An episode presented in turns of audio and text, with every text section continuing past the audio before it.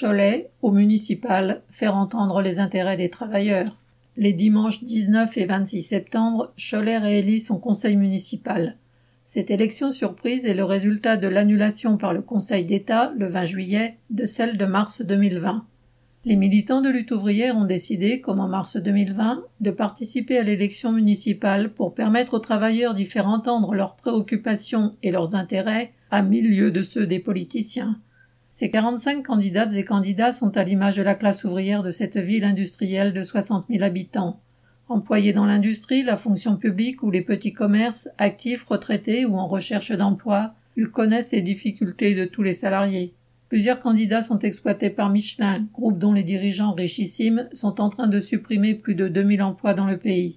À l'usine de Cholet, ce sont au moins 200 emplois sur 1450 qui vont disparaître d'ici à 2023 et la direction entretient en permanence la rumeur que l'usine fermera si jamais la productivité n'augmente pas.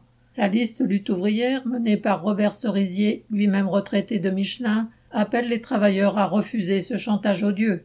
Le patronat profite de la crise sanitaire pour précariser toujours plus le monde du travail et le gouvernement lui prête main forte en confirmant ses attaques contre les chômeurs, avec les retraités également dans le viseur.